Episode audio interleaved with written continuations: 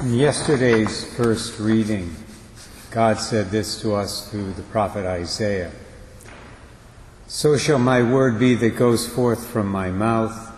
It shall not return to me void, but shall do my will, achieving the end for which I sent it. That's the power that God's word has. When it's proclaimed well, clearly, it can change hearts and lives and circumstances and, of course, even eternal destinies. Jonah clearly understood that, which is why he did not want to go to Nineveh to preach the message of repentance the Lord wanted him to preach there. As I've said in homilies before, this was why Jonah ran away from God and spent three days and three nights in the whale's belly. Nineveh was the capital of Assyria, and Assyria at the time was Israel's arch enemy. And Jonah strongly suspected that if he did deliver God's message in the way the Lord wanted him to, and the people of Nineveh actually did repent, he feared that God would forgive them. That was the last thing on earth that he wanted. He wanted God to do to the Ninevites what he had done to the people of Sodom and Gomorrah. You know, I don't think it would be an exaggeration to say that Jonah had about as much love in his heart for the Assyrians as Vladimir Putin has today for the Ukrainians.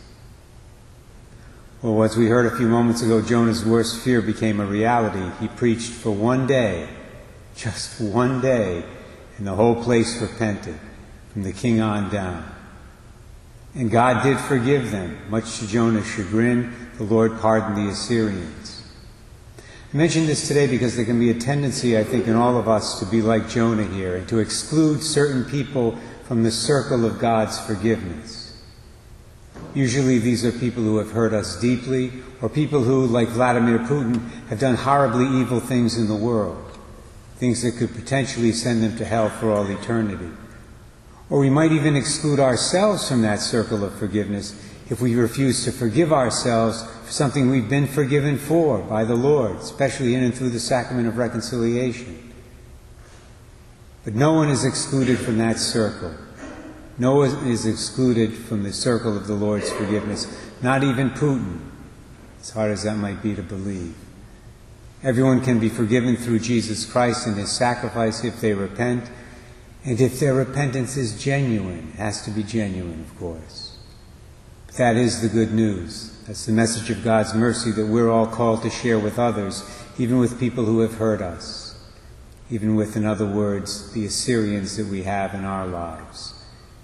And we all do have them, my brothers and sisters.